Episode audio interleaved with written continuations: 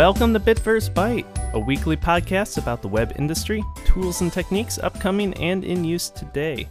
My name is Adam Listek, a web developer from Northern California and Central Illinois. So, first up, some news. Netflix is getting a new TV interface, an update to the uh, interface for all of the various devices is rolling out to members worldwide today. It was vaguely announced though, in terms of what devices and timelines are being actually supported and rolled out, so who knows when it will make it to all the places. The only reason I really mention this is I hope that they get rid of that autoplay feature with sound.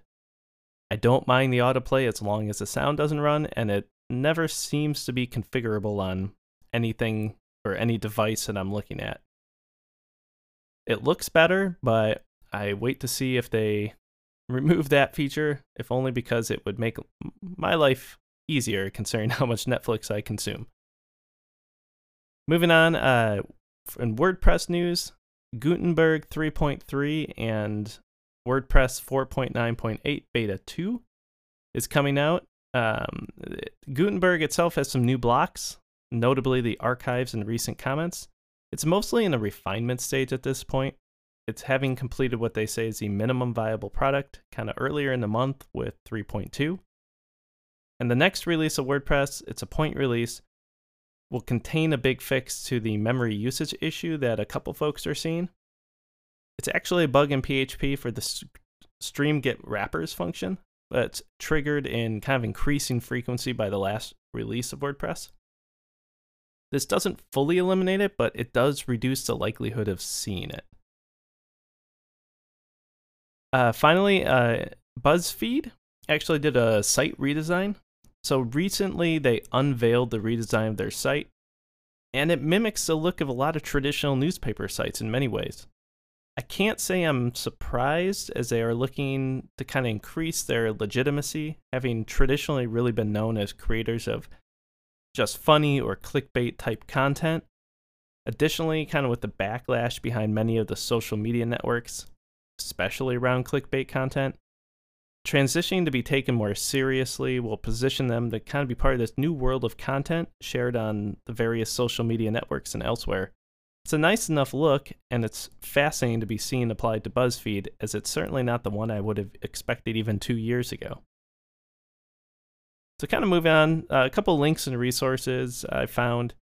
Uh, there was an article by Troy Hunt. Uh, he's the creator of Have I Been Pwned, which is a fantastic uh, website and service.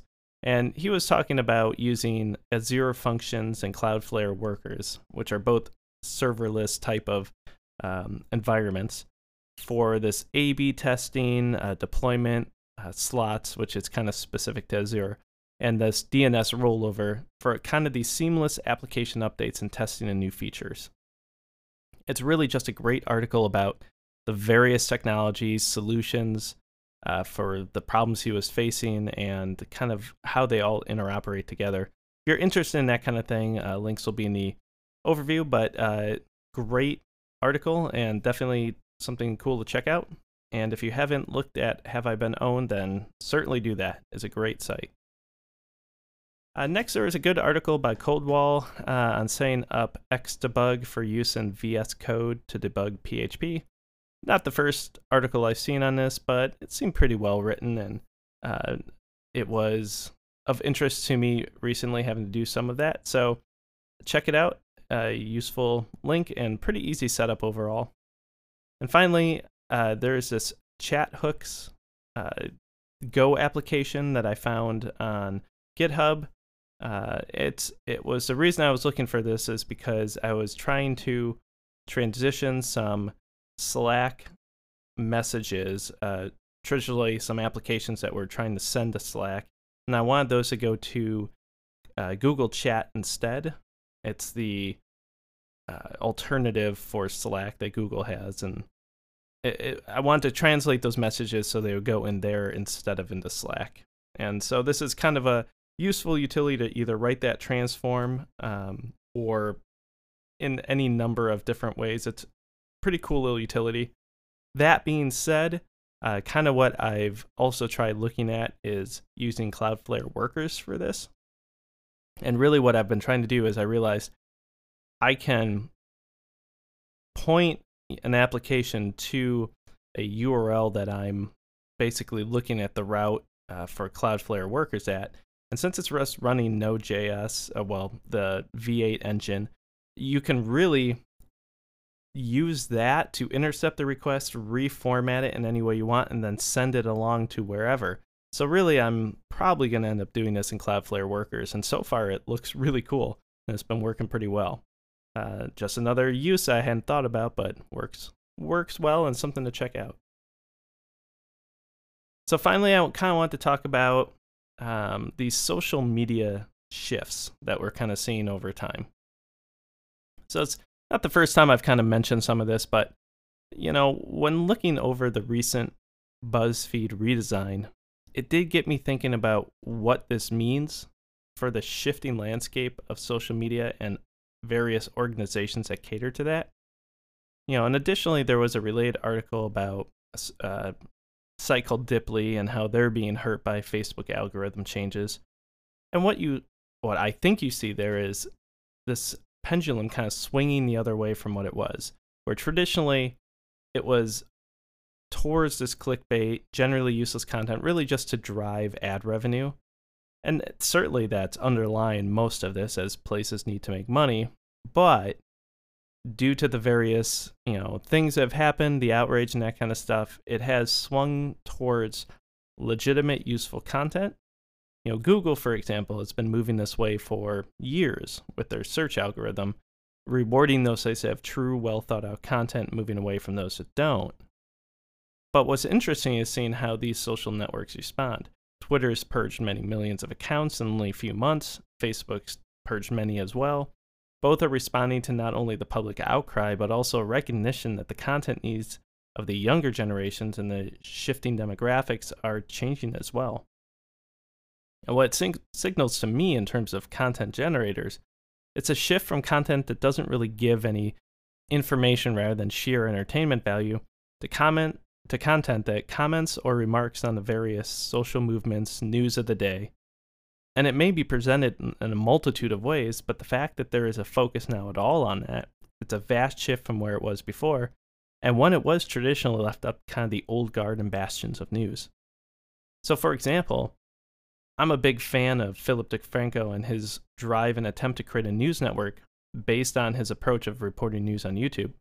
And one that I think is unique and a great attempt at trying to bring in people from everywhere in the conversation and generally presenting an unbiased view as one can. So, it to me is a new breed and type of show specifically made for a next generation, one that is kind of focused on delivering news via the formats that we consume the most with some entertainment and common sense values thrown in. And in particular, the inclusion of the DeFranco Now experiments of where I'm be kind of curious to see where it goes most and how you can get long lasting, meaningful contributions when you have a bunch of people trying to contribute and be a part of. So, between all of these shifts in algorithms, content prioritization, inclusion of a wider audience, I do think that we are starting to see a titanic shift in how news is reported and shared. What will be interesting is how traditional organizations that do the more uh, you know long form reporting uh, that requires a lot of legwork and time need to truly research and break stories that otherwise would be too difficult for small shops to do how they survive and then thrive in this newer environment there are many opportunities but you know despite all of the negative that has occurred in the past say five some years I do think that is moving towards you know a better world with newer careers and more traditional outlets, focusing kind of more on accountability and letting the facts drive the stories. I only hope that the social networks embrace that and help to kind of lead the charge with them. So, really, what does that mean for us as web developers, as content creators? You know, where does that focus lie, and what can we do to kind of drive you know the views and things that we need you know to sustain our business but at the same time providing the same value the same usefulness that now these algorithms and uh, you know the overall shift in viewpoints and what can we do to kind of cater to that you know i think that this will be a great opportunity for a lot of folks if they shift a little bit to say all right i'm not just going to create headlines and articles that really focus on you know what will get me the most views but what is the best content? And then the views will follow. And it may require creating a lot more content of higher quality which of course is that much more difficult but i think it then positions you in a better spot. So trying to bring in some of the recent you know news and some of the um, where you can which is difficult some of the social positions i think can make a big difference in terms of how your news is presented, how your articles are presented and stories. And you know, if it's a very dry subject then there's not much you can do about it, but you know, I think if you're a larger creator or even someone who's trying to be more involved in the current times, then that would be the way to do it. So, web developers, you know, it's watching the trends, it's seeing what's happening, but for the most part, it, it's kind of the same thing that's been said for a while, especially since Google was the one that was kind of leading the charge with that is we need quality content and not just things that will tick those boxes and be kind of junk content or just for clickbait views. So I think that it's moving in the right direction and focusing on that and trying to create great, useful content will really make it the way there, which is what we should be doing anyways. So with that, uh, follow this podcast on Twitter at bitvbyte and Facebook at slash bitvbyte. Thank you for listening, and please join us next week.